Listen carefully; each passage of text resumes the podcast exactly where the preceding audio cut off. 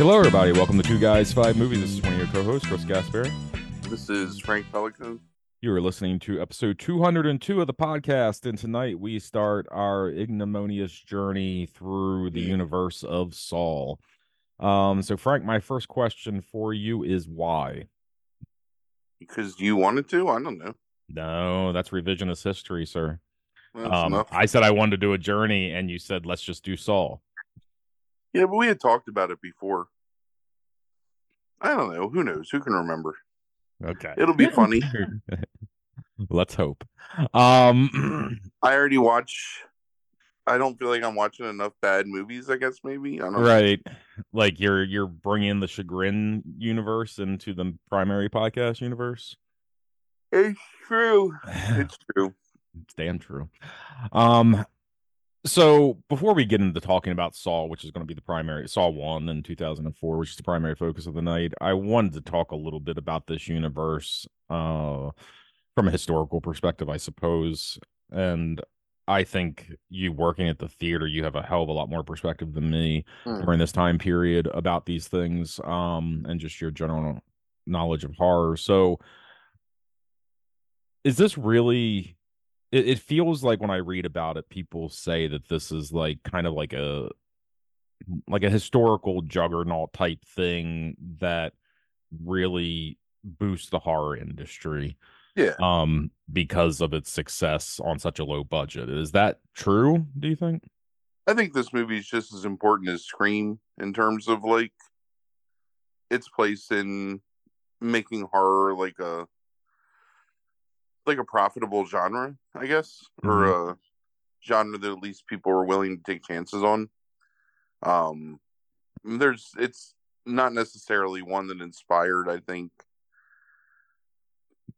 I don't know how to say it. Like, whereas I think Scream probably inspired like a generation of the whole meta like the horror filmmaking. I think Saw inspired a lot of really like low budget direct to video um non tongue in cheek filmmaking, you know, like mm-hmm. just absolutely um eye straight at the camera, like earnest, like trash horror, I guess. I don't know. can you think of an But- example of what you mean by that I mean, I, okay, so I watched a movie. Fuck, I can't remember what it's called. It had Robert Englund in it. Hmm.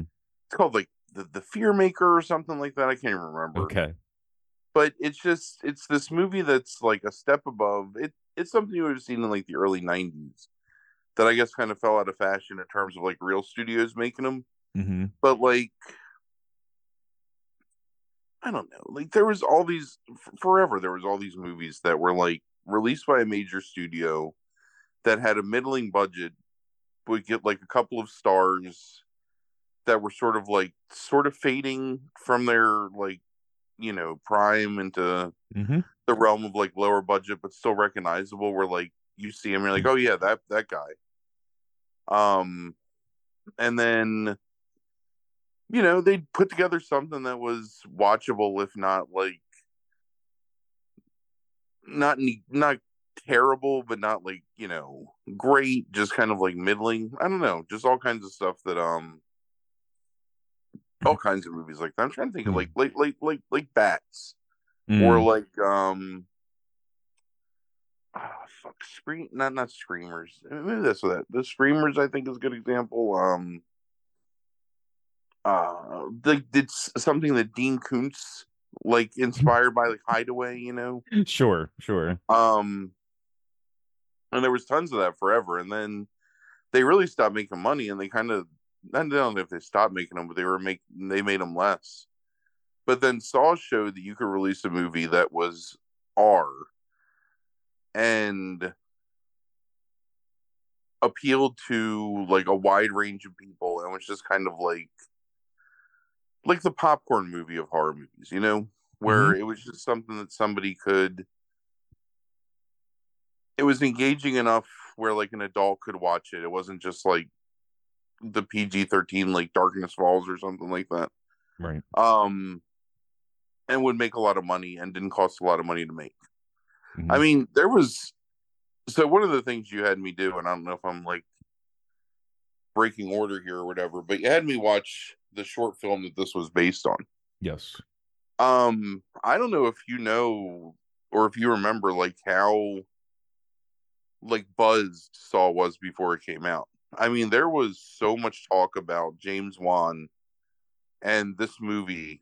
Um the like minimalist, you know, genius of two men trapped in a room together that they don't know how they got there trying to figure their way out. I mean, it was like box office magazine and um all like the I don't know screen not, not screen rant that's the thing but um like FX and box office magazine and Fangoria like they were like super hyping Saw before it came okay. out as yeah I didn't know that big thing in horror mm-hmm. um and I was so excited to see this movie mm-hmm. I completely misinterpreted what was going to happen I thought it was going to be Cary Elwes and then Danny Glover chained together in a room with the the um pretense of them one of them has to like like basically kill the other one to to escape mm-hmm. um which is not at all like obviously what happens in the first saw right but um it just i mean it was exciting like here's this embracing of hard r like it's not like watered down you know it's not ironic, like tongue in cheek, because at that point we were even kind of burned out on like the whole scream idea. Um mm-hmm. I don't know.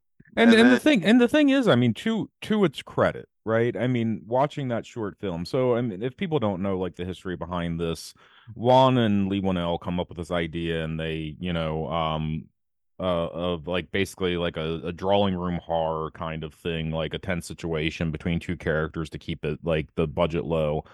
Um, and they come up with this idea of two guys chained in a bathroom with a dead body in between them, and um, they end up like filming a short on spec with Wan directing, and the short eventually is what ends up securing them funding for this movie.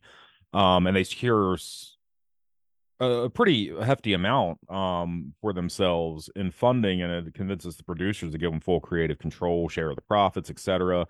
Um, they also do some deals with some of the major stars like Elwes and um, Glover and uh, you know what's her name, Monica Potter, like where they get some like extra money, like you know based on the success of the movie. Um, and to their credit and to the shorts credit, the shorts I what did you think of the short? I thought the short actually was pretty good. I I understand why they got some funding.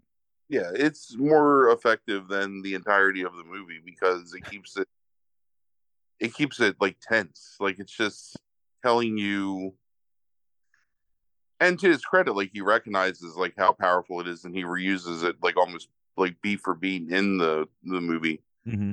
Um, I, I still have some problems with it, and we'll get into my problems with James Wan and Saw in general, but sure black and white, much more effective, you know, really effective, like just lasts long enough. Lasts long enough to show you that the pretense of Saw is better than the execution of Saw, I guess. Mm-hmm.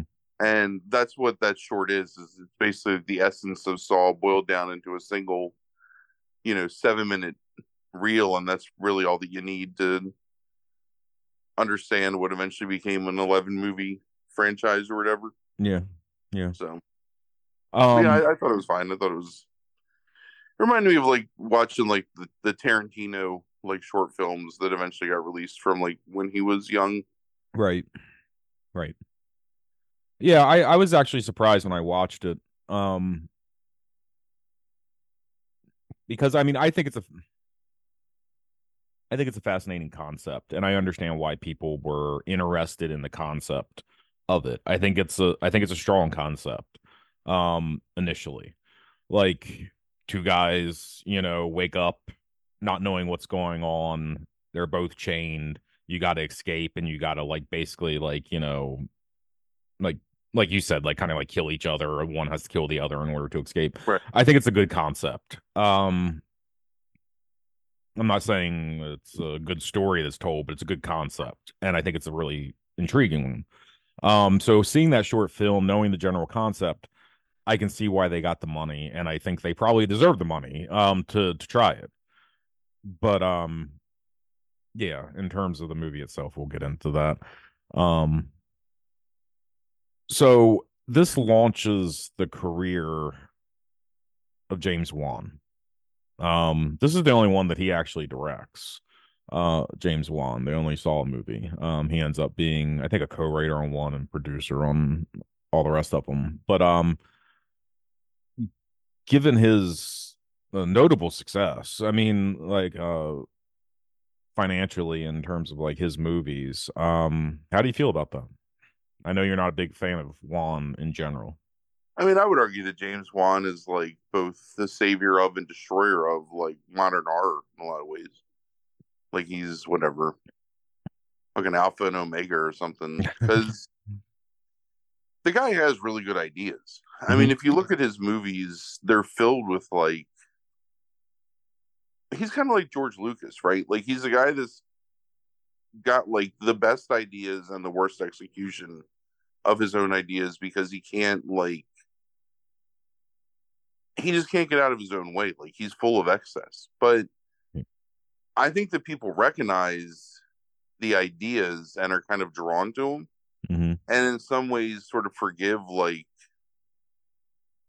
I'll I'll liken it to this. I was reading a Reddit thread today, and you know, not to spill into spin your green category, Mhm. but I was reading a Reddit thread today about why is attack why is Revenge of the Sith the whatever Zennial's favorite movie of the Mhm. Star Wars. Like when they talk about it, that's the one they go to. Right. And I think this is the reason why. I think because like they're so much more enamored with the idea of something because a lot of things that they're drawn to are very DIY in terms of like, you know, their peer group like just kind of getting a iPhone and filming themselves doing something that they're much more willing to forgive like technical lapses or poor writing or Mm-hmm. like maybe like goofy execution as long as the idea is there. And I think that Wan is pretty masterful when it comes to like the idea. Just like I would argue that George Lucas is pretty genius when it comes to like the idea of things. You know, Mhm. like his, his overarching vision is one that's like worthy of like, you know, study. But then when you distill when it's like him actually like creating the thing, like it just lacks so much because Shyamalan's another good example. Like, it's a person that just can't edit themselves. You know, like they don't know how mm-hmm. to like make their own thing better. And I think that if like you gave the the concept of Saw to somebody else, Right. So I I, don't want to jump ahead into actually talking about the movie. Let me give you an example of what I'm talking about. Mhm. It's really it's the opening minutes of Saw in the room with the guy in the bathtub and the light coming on, right? Mm-hmm. And in two minutes of this movie opening, Wan's already done like 42 obnoxious jump cut, shaky Yeah. cam shits Yeah. Around the body instead of building the tension of the scene and allowing the camera to like take in everything slowly. He's got to like shake you all over the fucking place and just completely ruin like the dread of that circumstance, right? Like that's a Mhm. horrifying circumstance. And it feels like I'm watching a goddamn REM video like Mhm. within 180 seconds, you know? Right. Right. Right. Terrible. Like that's really bad execution to a really brilliant concept. Yeah. And I think that's what that's kind of what epitomizes Wan as like a, a creator is like brilliant concept, but just like laughable. Yeah. But I think some people don't care, you know. I think some people Yeah. are and he does calm down a little bit to the latter part of his career here but we know like in terms of some of that like not all of it but um with the conjuring movies and stuff like that they're a little bit more classically filmed at times i suppose hmm I hate most of them too. yeah the first one's fine um Yeah, it's okay. So it's yeah. still got fat ghosts. it does it does have that kind um so in terms of genre then um there's one but there's also like this appeal to this kind of like i guess torture porn type stuff um that this seems to not that it's the first but it certainly it was is it an introduction to america of like some of these things like some of these ideas of torture porn like like american made kind of I don't know that I considered Saw one to be torture porn. Well, right. It's certainly the sequels that start taking on more yeah. elements, but the the the the foundation is there. Is Mm, is it the first? I mean, you have one, like, like some... the the mask, right? Like, I mean, like you know, that's gonna like rip open somebody's head, and like the yeah. drills, and there's the razor wire. Like, uh, there's all those things in the first one, but they don't just show. They don't. It's not like graphic so much, right? Um, the first one, the graphicness starts coming later.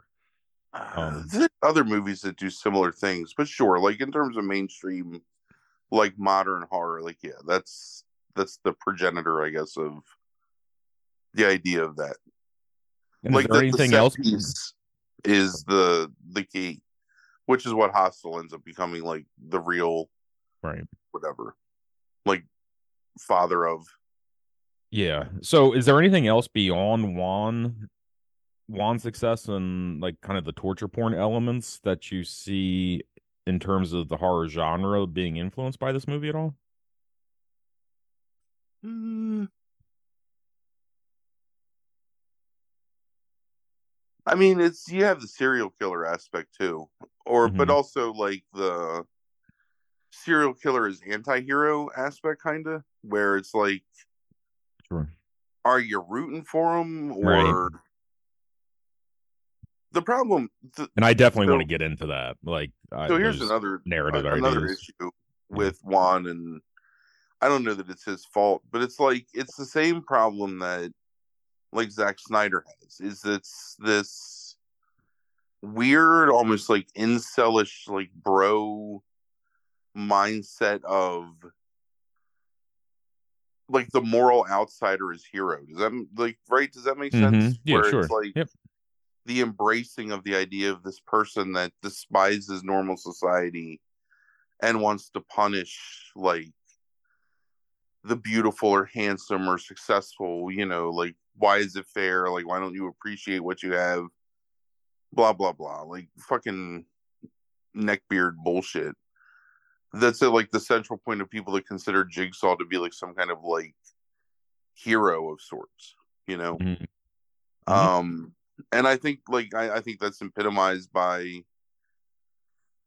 like people that embrace um raw we and we we've just recently talked about this like people that embrace like Rorschach in mm-hmm. Watchmen mm-hmm. right sure. like yep. that's not the hero of Watchmen but that's the person that you know those those type embrace and it's sure. like I mean Jigsaw's number one Jigsaw's an idiot like it's not even like clever or his reasoning is just like stupid. Yeah. Like, oh, this man tried to kill himself. Let's put him in a fucking cage of razor wire. Right. Yeah. Um, yeah, it's definitely like perceived moral shortcomings of some sort, right? It's it's not like like not everybody is actually has these like like it's it's very subjective to. Jigsaw's way of like, thinking. this man committed insurance fraud. Let me coat him in fucking paraffin and burn his entire yes, skin right, off. Right. Like, right. I don't know if the I don't know if that really is like the punishment fitting the crime. Jigsaw.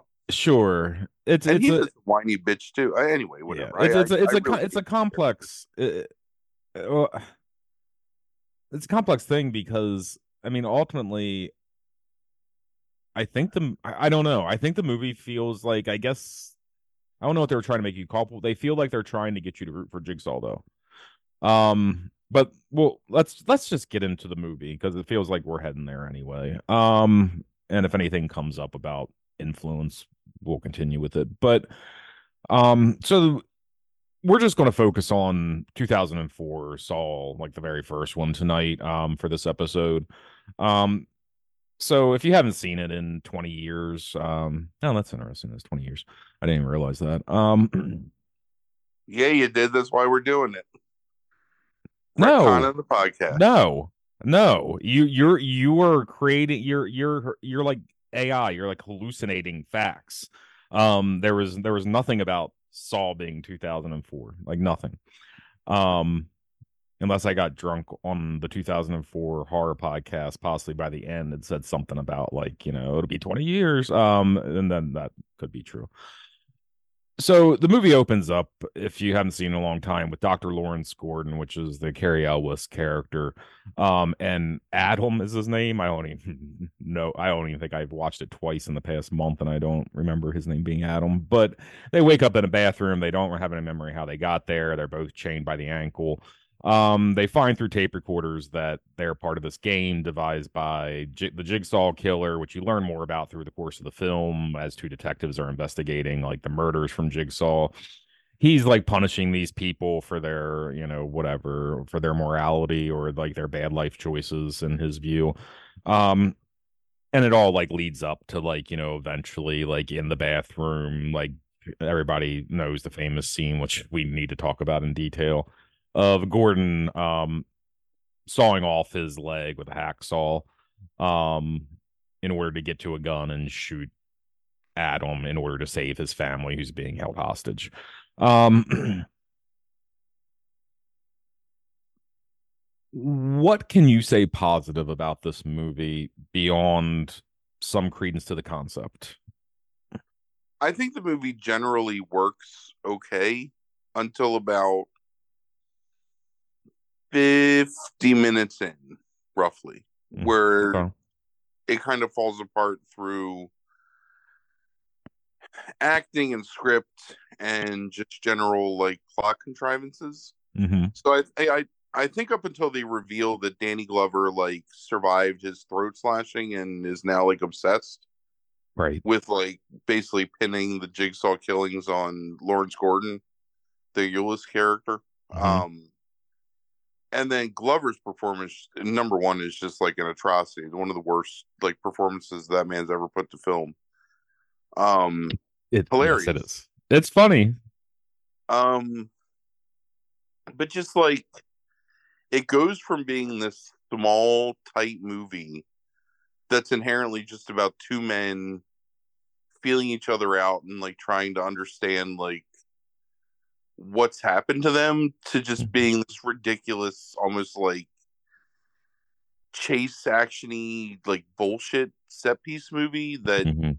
doesn't even really make any sense um and also doesn't really like i don't ever feel like jigsaw is justifiably justified in what he's doing and i think that once like all the like plot lines are like the threads are revealed or whatever it's just as like lame as fucking Bela Lugosi screaming like pull the strings or whatever and goddamn Plan 9 from outer space. It's like all right, Jigsaw, like boo hoo.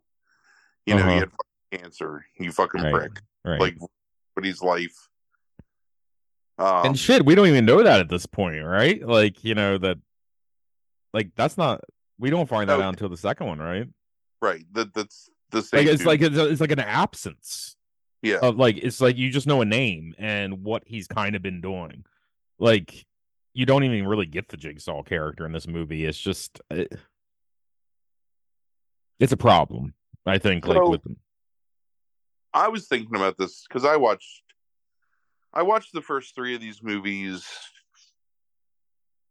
two and a half months ago, two months ago, like right around when mm-hmm. I went to Thailand for the last time, just to kind of get ahead of it. But now, like that we're getting into them, I'm watching them again, like one at a time to really like digest them. So Yeah. I watched Jigsaw again today, so it's pretty fresh in my mind. Or I watched Uh-huh. Saw again today, so it's pretty fresh in my mind. uh-huh.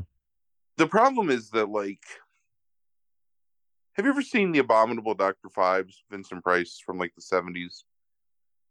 yeah. so I think that that's what I think that's an inspiration of Wan's in terms of making. It. I don't know this for sure, but like Mhm. The idea of the man that's been wronged by society and is driven to like ridiculous extremes to somehow find vengeance in places where maybe like there's not even anyone deserving of vengeance, but he's just like been driven so crazy by his desire for it that he can't help himself, right? Mhm. which is an interesting character, but it's a villain. And I think that the problem with Saw is that they always paint Saw is a world where there where no heroes exist, right? Mhm. And if heroes exist, then it's like unless you're like the most nihilistic person, there's almost no purpose for the film to exist. sure. and that's the problem is that Abominable Doctor Phibes is a good movie because even though there's some justification, Doctor Phibes is still the fucking villain. You know, the Phantom of the Opera, even though he's like the wrong party, is still the villain of that movie. You know. Yeah. You could find sympathy in a villain, but they still have to be a villain. And I think the problem with the Saw universe is they're always trying to paint this motherfucker as some kind of like almost like folk hero of some kind, or I don't know. Like it's just bullshit. It, it definitely gets to that point. Um, absolutely. Like here, just as a movie, like like in this box, like literally of this room, where you just know the jigsaw set it up. I mean, I don't see why you anybody cares about these two characters. Like I mean, like one is a kind of narcissistic cheater and the other one is a bottom feeder. Like Right. and um So let so me. What, so what is, so I I understand that it's like, you know, we're all fallible, right? Like and we can we can find sympathy or empathy for people that like, you know, make mistakes and stuff like that. But like neither of these characters are portrayed as anybody either like through the acting or through the writing as like okay people who made mistakes or anything. They're just not very good people either of them. Um and it's not like it's a one-time thing. They just don't seem like very good people in general in their lives. So I don't know why I'm rooting for them to escape other than just the horror that nobody should be put in the situation maybe, but it's like I don't really care that much. Um and I don't care about necessarily their stories. And it kind of makes it like it kind of to me it's like the filmmakers are leaning towards Jigs what you're saying Jigsaw being kind of the hero by making these terrible people suffer right. and some of that gets played out in future films and some of it doesn't like it becomes inconsistent for different reasons like um narrative and um you know um creative but um but yeah i just don't understand like watching it i don't understand why i should care Yeah, that's the problem. I mean, then again, that's my point. Is that when you don't have a clearly defined villain, you can't have anyone that's a Mhm. clearly defined like that can be your hero. You know, Mhm. like Glover's a joke. yes Um, the Let- the other problem too is that there's a really strange. I, I don't know what it is with Wan, but there's a really strange like Catholic guilt at the heart of everything that he does. So, okay, is Lawrence Gordon like a good person? No.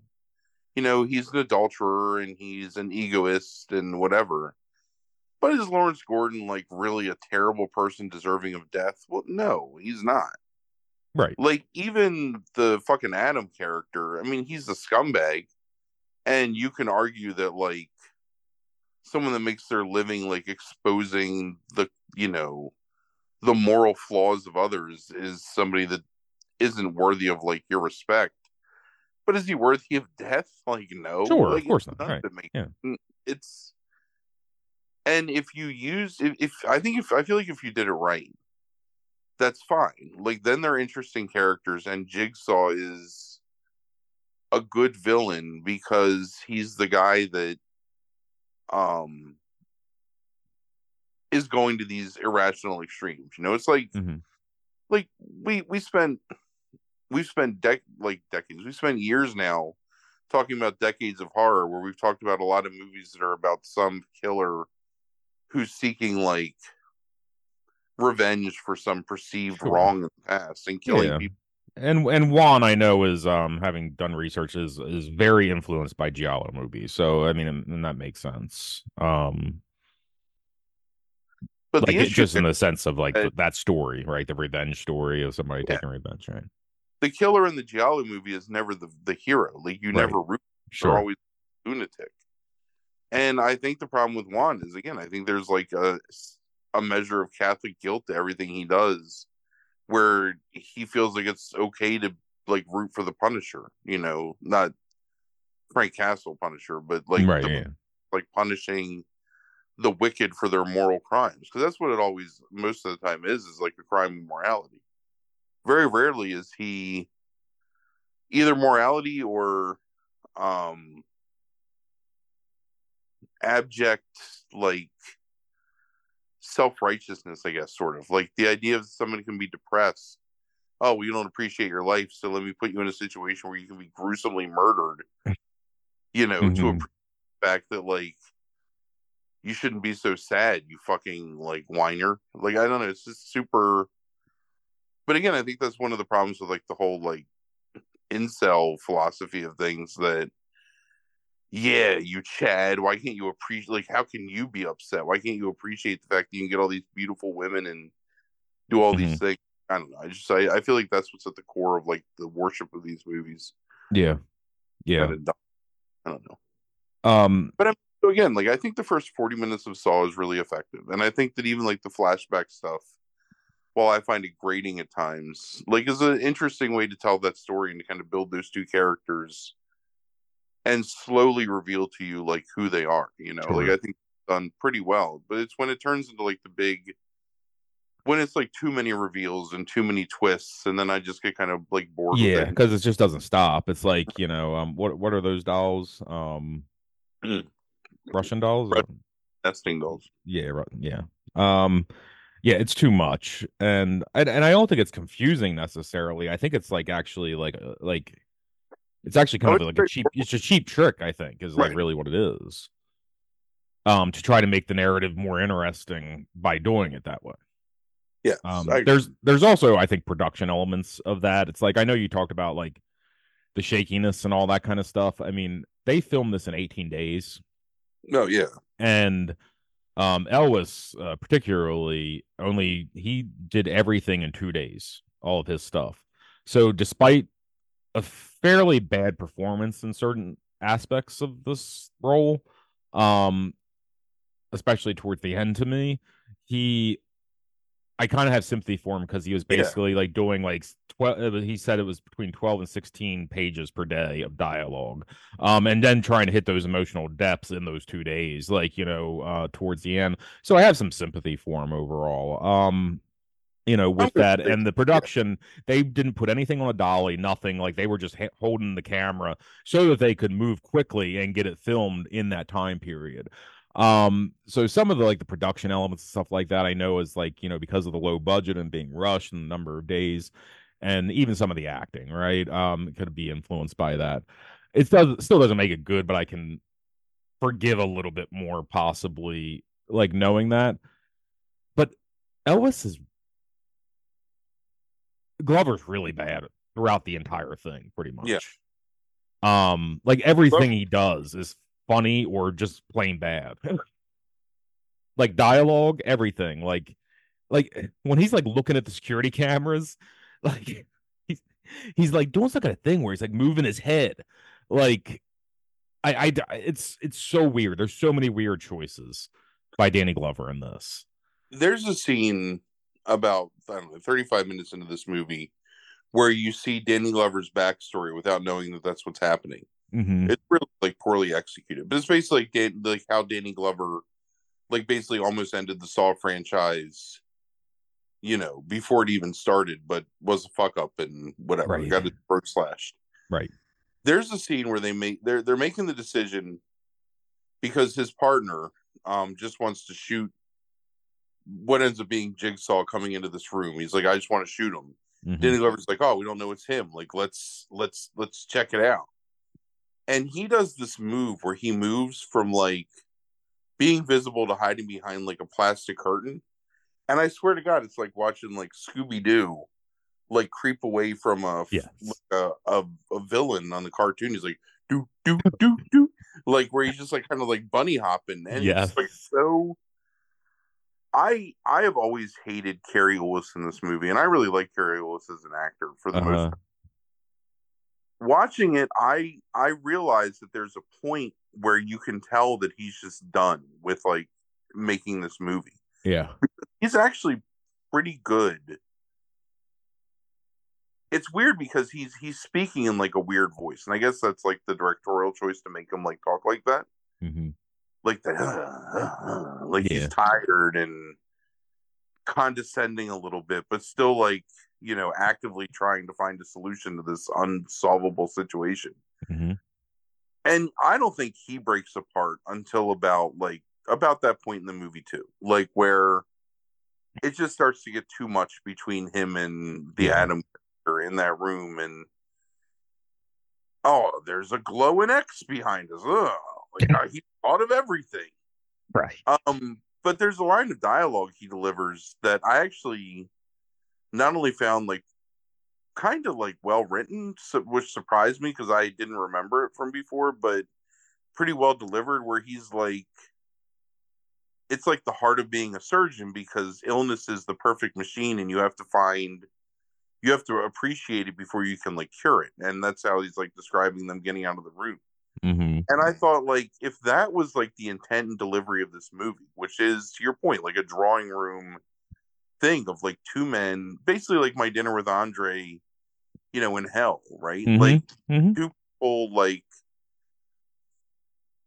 are they working together? Are they like against each other? They're matching wits at times, and then at other times they're like collaborating, and it's just like that would have been super interesting, and that's what I think would have made Saw a much better movie. And then it turns into, you know, again, like some fucking Scooby Doo caper with like cartoon Glover there at like the helm, and it just falls apart. And it's not a very interesting movie anymore. Yeah. But Uh, again, as a conceit, I think that Saw is brilliant, and I I really Yeah. think that a lot of that stuff is amazingly conceived, and I would love to see it. I want to see twenty years from now Saw remade because that's inevitable, right? Like Sure. boot the franchise and start it over with a really talented director who under you know like um uh Eggers, you know, and um Eggers is never going to remake Saw, but a guy like that that understands the horror of like the interaction of two people hmm in a situation can be like more horrifying than like any like monster or anything. That's the person that needs to remake that movie because I think it's a great Mm. concept. You know, Sure. Yeah, Elwes is that final scene of him trying to get to the phone and cutting cutting himself at the ankle and the screaming and the intensity in the eyes and like him like the dialogue that he's saying and how he says it as he's trying to show this manic crazed fear. I every time I, it's like cringeworthy to me. Like it's it's super embarrassing it's super embarrassing and i think the filmmaking doesn't help it either.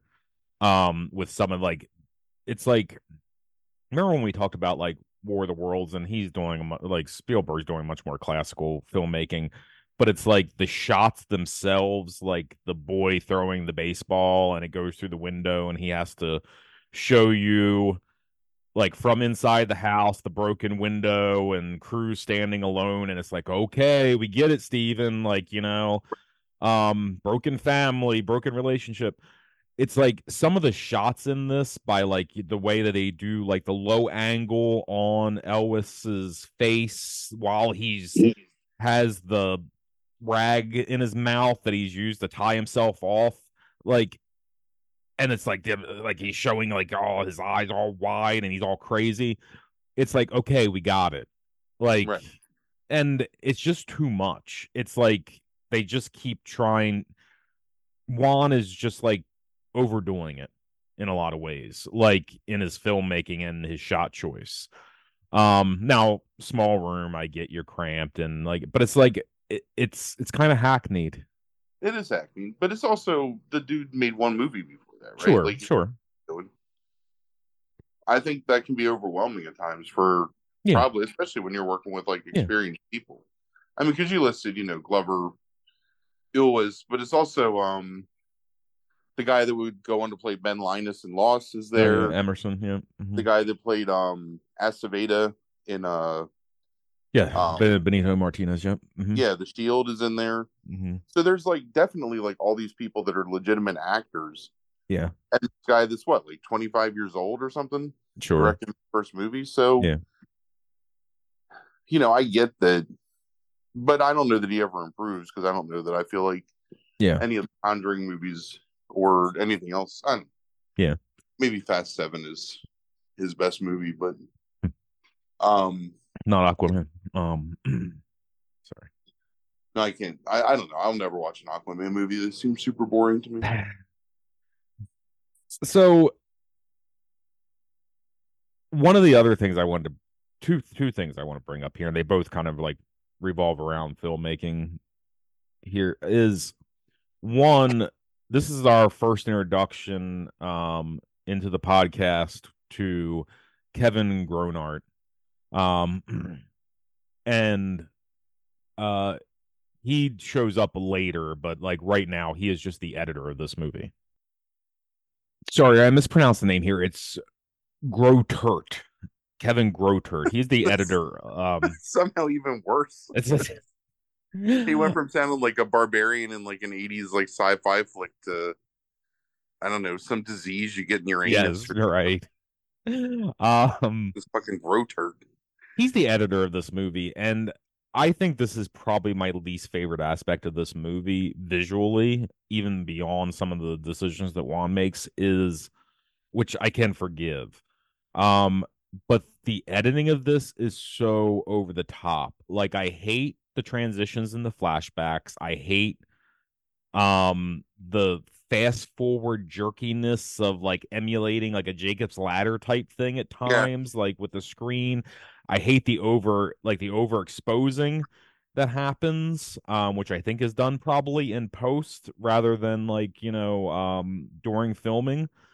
Um I uh, it's just infuriating. And then that leads into the other thing I want to talk about, which is also kind of editing, is this kind of usual suspects, which they they continue in the other movies. This kind of usual suspects esque like ending reveal and like the the the quick cuts between like you know things that happened previously or scenes you hadn't previously seen that kind of fill in a gap and it's like this big reveal and then there's the slow mo but quick cuts and it's like and it's that slow mo of jigsaw rising up and everything and it's it's infuriating to me Oh, it's terrible. Yeah. to watch these movies because of that and it doesn't get much better and then it's like when his characters like trapped and their heads like shaking like in a trap or something like that it's like I think he does it with Shawnee Smith, right? In this one, with the, when she when it flashes back to her having the face mask on, um,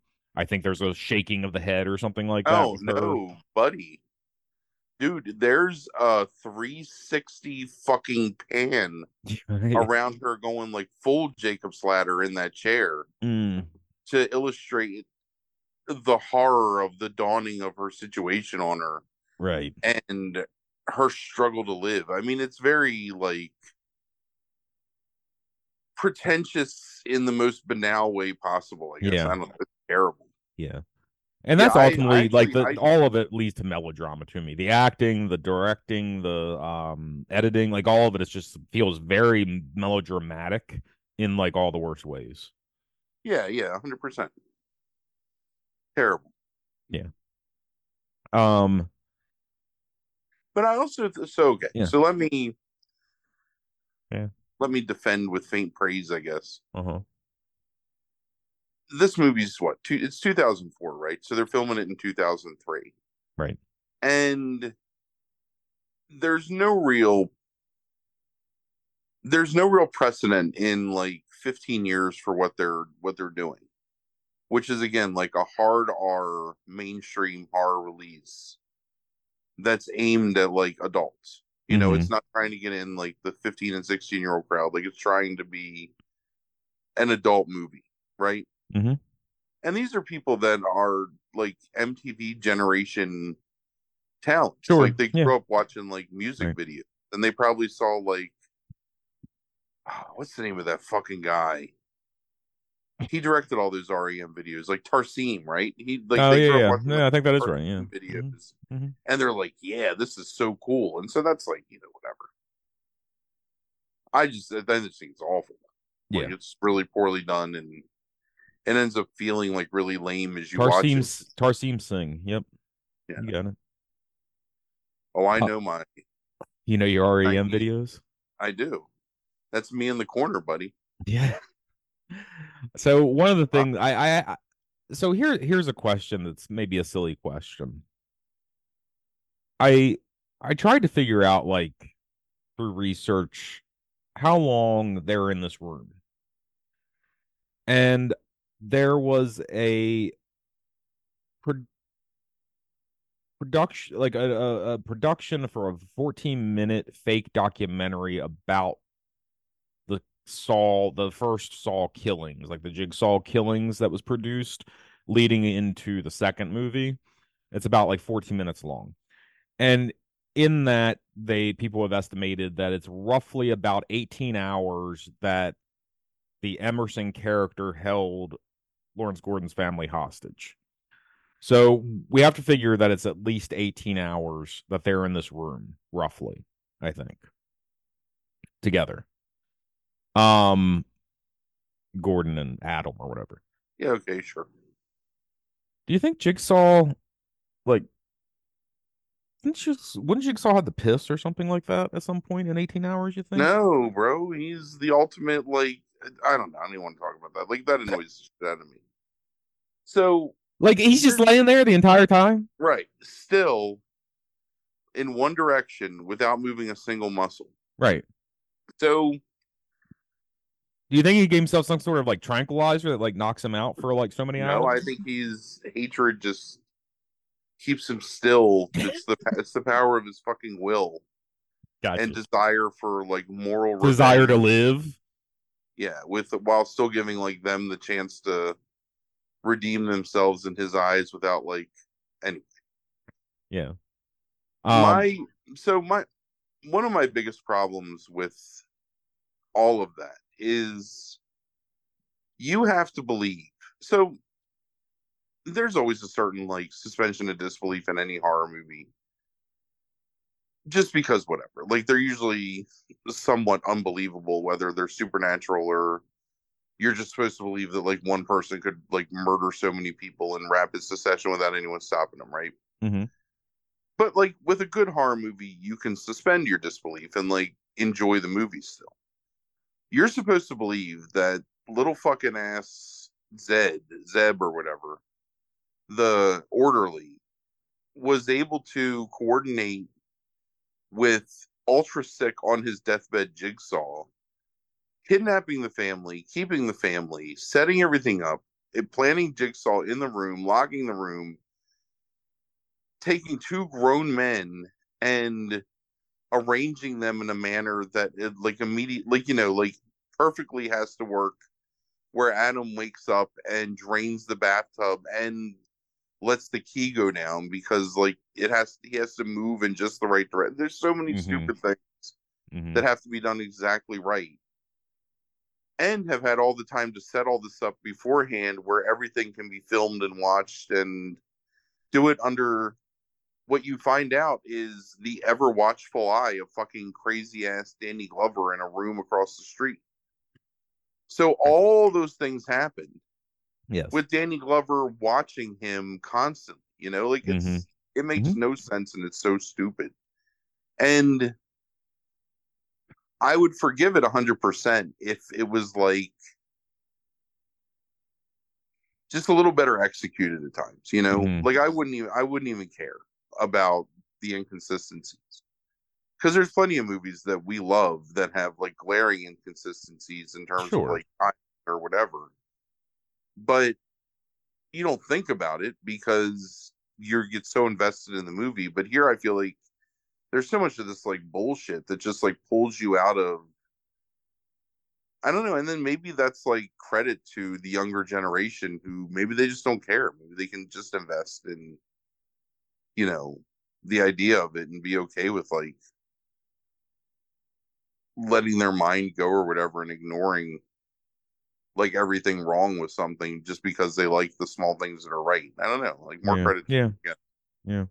But so, another thing I wanted to do when talking about these movies is go through the traps one by one and get your general thoughts on these.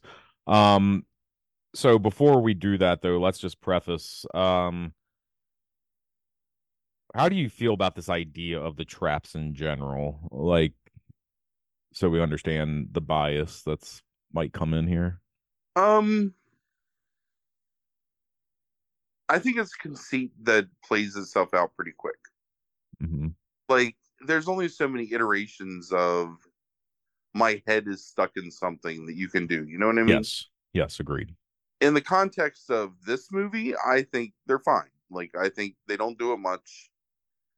I like the idea of the so the idea of the trap being the whole room, like this almost like proto escape room thing, hmm hmm is brilliant, right? Yes. Like to me, that is yeah. So that's the that's called the, the they they've named all these right like the the fans like the and they become like you know things. So it's like there are definitive names for these. So this is the bathroom trap. That's the main trap of this game. Like um, it's called the bathroom trap, and you like that one, right? Like because it's psychological and cerebral. Yep. And not just like a set piece of like Rube like anti Rube Goldberg almost. You know what I mean? Like Yeah. or whatever you want to call it. But yeah, I Yeah. I I think that's brilliant and exactly the thing that, you know, that would make this movie work if the movie was a little better. And works for 40 minutes, even Sure. though it's like not really well acted or directed, like still holds your attention. yeah, I swear to God, it's like 43 minutes and 40 seconds when this movie falls apart. I no, I I agree. I like the I like the bathroom trap. I like the idea two guys chained. You know, one has to kill the other. I I like all that. Like you said, it's a very psychological thing. Connected to that in this is uh what's called Zeb Hindle's test, which is the Emerson character. This is the idea that he has a slow acting poison. He has to complete this thing um, in order to get the antidote, which is kidnapping and killing the family if need be um and watching over like the game and everything. So that's considered like one of like the traps in this is the is the poison anecdote thing um which they end up reusing later. Um how do you feel about this like doa esque like story of like the poison in the system? This is another reason why this movie falls apart and is not a good movie to me is that how can Jigsaw be even an anti hero when he's willing to sacrifice innocence to make a point? Like, what point are you making at that point? If you're willing to kill the mother and daughter who have not have done, have done nothing wrong, Right. or whatever. Like, even in like the context of the movie, they're shown to be basically like saints almost. mm-hmm Um, yeah yeah, I- no, I, I, I think I think the, I think the I think the fact that it's like he's poisoning people and has antidote antidotes um is uh dumb. yeah, but he does that. I mean, it's like pretty consistent throughout the movie. Yeah. The idea of like the, um, whatever, like the poison and the antidotes. Yeah. So um, uh, I uh, also, I, but again, like I, I hate the character of Zeb and I hate that whole setup. So to Yeah. me, that quote unquote trap is just lame. Like it's just really Yeah. dumb. um I would, I would, I would like it better, and I think this is something they do in the second movie a little bit, in the third movie especially. I like the idea more of like the acolyte, like almost like this is like the Sith apprentice kind of thing, mhm. um, rather than him being like forced into it through. Because then he's a terrible character, but then you're what are you supposed to feel sympathy because he was just like in the same position or something? Yeah, that's- and we and we never find out about Zeb Zep like yeah, in terms of like did he do something that where he deserved this? Like I we like it's not really none of it's very clear. Um he's just an nosy sycophant. I think that's what he did. Yeah. Um, so not really a trap, but they do consider it a trap for this. Um, when it's like listed in lists, uh, is the quadruple shotgun hallway trap is the name of it, which is what kills the Ken Leung character, um, uh, Danny Glover's partner. Um, and that's just like a trap that was a, what, a security device or something like that, right? Like, I mean, Yeah. so I, I'm fine with that. Like, I guess, like, I mean, in tripwire, sh- that's off shotgun or whatever. Like, Yeah, that's Sure. fine. makes sense. That's um, that's Goonies level. right, right, yeah. Uh, data is falling. Yeah. Um. Then there are four other traps that are shown in this game. So the first is the razor wire maze. Um, this is shown in partial flashback, but most more of it the aftermath of this is shown. And this is where some guy is um put in like mostly naked into like this fenced in area with razor wire and there's a maze and he has two hours to get to the end of it to get out. What do you think of the razor wire maze? Um, it doesn't make any sense considering that his crime was self harm. So Mhm. you put him in a position to self harm. I mean, it's just dumb. It's like logically, it makes no sense, and it's a really uninventive or un- unimaginative like trap. I guess. Yeah, I think they thought it looked cool, like visually, like with all like the silver like going all over the place, and that's it. Um, Well, because he he cutting himself so deep his stomach acids on the floor. Ugh. right. Um, then there's the flammable jelly, and this trap is a guy who is naked in a dark room. He has a small candle and he's covered in a flammable substance all over his his naked body. Um, and that there is God, it's so complex, and he's poisoned, and there's an antidote in a safe, and written all these numbers are written on the wall, and one of the numbers is a combination, and he has to use the candle to go to the wall and look for the numbers to enter into the safe with the risk of setting himself on fire. What do you Yeah, think of the does- flammable jelly trap? And because he was committing like mild insurance fraud and pretending to be more hurt than he was, but he was going out and enjoying himself. Right. I feel like I feel like James Wan like had to cover a couple shifts at like the In-N-Out Burger because somebody said they were sick and they weren't, and like this is his like fetish like revenge fantasy. Right. Um, I think it's stupid. Yes. I don't know. What it was so intricate. It makes no it's so dumb. It's so dumb.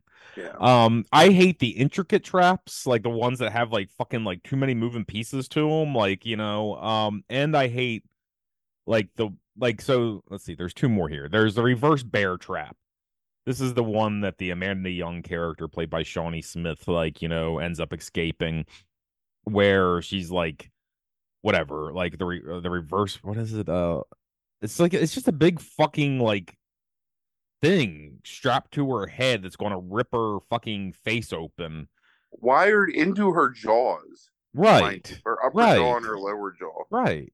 So it's just going to like rip her rip her open at the jaws. Um rip her head open, kill her. Like if she can't get it opened in time with the key. And the key is what? This is the one where it's like in the guy's the It's guy is sto- it's the corpse in the room with you. It's in his right, but it's not a corpse, right? He's actually Right. just been drugged and he's actually still awake the entire time. So when she stabs into him to get the fucking key, he wakes up and like, oh, like, um, this fucking device is dumb. I hate it. Yeah, it's really. I, I don't even like the way it looks because it doesn't look like it would work the way they say it would work Mm-hmm. without like causing grievous injury to the person anyway. That's the other thing too that I hate about like the jigsaw trap conceit is the idea that sometimes there's no way for a person to do it without dying. And actually, like, and I don't want to like spoil too much, but in the third movie, that's an interesting point where Jigsaw almost says that's Right. one of the reasons why there's like a split between him and his protege Yeah. because there should be a way for that person to escape. Right. And if you're setting it up where there is no way for them to escape, then you're defeating the purpose of the trap itself. But like all he does is put like Right. make those traps. Well, it's like so. Then there's the last one, right? The the, the drill chair chair trap. This is Miley's favorite. Yeah, it's- no, it's right. Well, it's like he's basically what has like 20 seconds to like get the fuck out before these drills. Like, just like this is when he's like tied down, he can't move, and two drills are on the side of his head, and it's like it's the it's the most uh like like low cost DIY, I guess maybe one, but it's like um but it's like they're just gonna drill into his head if he doesn't like get the fucking if he doesn't get himself out. Like um dumb doesn't feel like it's enough time. And I think with these really intricate traps like like the especially like the the reverse bear trap if you uh, even the razor wire trap, if you were going to all this, like you're you're just a fucking sadistic bastard. If you were going to all this time to set these things up and create these things, like that means that on your mind this entire time is, oh, I'm gonna make this thing in order to like kill, like like test these people. Like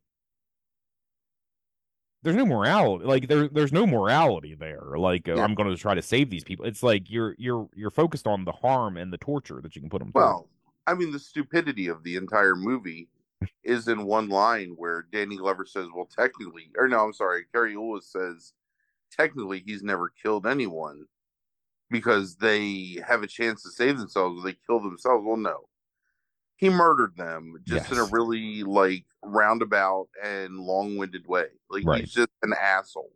right yes He's not even like scary. He's just a dick. right So I don't know. I I mean, I've only watched the first three Jigsaw movies. Um, I've not watched beyond that yet. I'm trying to Uh-huh. Yeah. watch them now to really have like a visceral reaction to them, so we can talk about them, and I'm not just like right numb to the fact that I'm watching these shit movies. Yeah. Um. Oh my god! Let me tell you, the casual beating is hilarious for this movie. Yeah. Just- I just want to tell you. Yeah.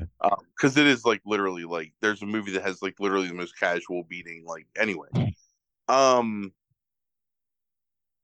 Again, and I don't know like how and, and any other way to say it, but I think that I think there are ideas in this movie that are absolutely perfect in terms of like the way that he conceives them and if you just think about it the way that it like should play out and then he just ruins it with his execution. I don't know. And maybe part of that is just he's young young inexperienced director doesn't know what he's doing. Um but yeah i mean it's just not a good movie. I never i did not understand the love for this movie when it came out. I've maybe softened to it a little bit more just by the fact that I've watched it so many times now, but I still don't think it's good. And I don't think that from like, if you're talking about like the canon of horror films, like from an objective standpoint, I don't think it belongs in like the top 50, you know, maybe top 100, but even then, I think I could probably find another 100 horror movies that are more worthy. But from a influence standpoint and importance standpoint, uh, it's probably like one of the five most important horror movies of the past like 25 years, I would say. sure Yeah. Maybe like top two or top three. yeah i i would really be interested like to hear people that haven't seen it in a long time um reevaluate this movie and go back and watch it because i hadn't seen it i don't think since the theater uh or not maybe not even the theater i guess like i saw two i saw in the theater i don't even think i saw saw one in the theater it was probably on home video but um dvd or something but but going back and watching it and then forcing myself to watch it twice like uh, it's just, it's not a very good movie No. um uh and i honestly thought it was funnier when i was younger like i thought there was more to laugh at i i didn't find too much to laugh at like this time No. around it's Well, the the Danny Glover stuff is hilarious. Yes agreed yeah yeah it's like when he's like "Ahi, ahi, ahi, ahi," and like bunny hopping like behind that. Oh my Yeah. god, I laughed so hard like Yeah. tonight. Yeah dinner. yeah danny glover's funny but i don't find i even i, I can't even laugh at Elwes anymore like you know where, where i did it first like the first time i ever saw it like the ending um is just kind of again cringy now and um and for a guy that i like as uh, as a certain type of actor um yeah just kind of sad all right so next month we will be back with um saw 2 and 3 in the same episode as we continue um the discovery of who jigsaw is in those movies and um introduce a protege into the story um so we'll be back then with uh those two movies so thanks for listening everybody. Awesome. Deuces.